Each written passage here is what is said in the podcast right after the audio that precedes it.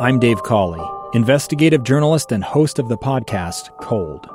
Don't miss Cold's new season 3, where I look into the unsolved disappearance of Sheree Warren, a woman last seen leaving her job at a Salt Lake City office in 1985. Police cast suspicion on Sheree's estranged husband and boyfriend, but never made any arrests or recovered Sheree's remains. Find Cold Season 3, The Search for Sheree, anywhere you get your podcasts. Is Dr. Tamara Sheffield from Intermountain Health with Your Life, Your Health. Your health insurance plan is an investment in your health and well being, providing you with the financial support needed for both unexpected and expected medical care and prescription coverage. A common misconception when it comes to health plans, however, is that it's only for medical emergencies or when you're feeling unwell. While you're covered for emergencies and when you're sick, your health plan should mostly be used to help you stay well and healthy.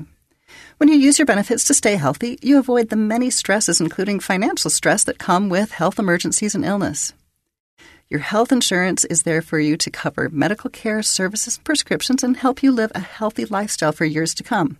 Since it's halfway through the year, Select Health recommends you take these three steps to use your health plan wisely for the remainder of the year. First, schedule an appointment with your healthcare provider for a preventive care visit. Second, maximize any wellness benefits and rewards that are part of the health plan. Third, when you need prescription drugs, use your prescription coverage, including savings that may be available through your health plan. Review your health plan to see what wellness benefits are available to you. You may be surprised to learn all the benefits your health plan offers. If you need assistance navigating the ever changing healthcare environment or want to understand coverage options and solutions for individual and families, reach out to Select Health online at selecthealth.org.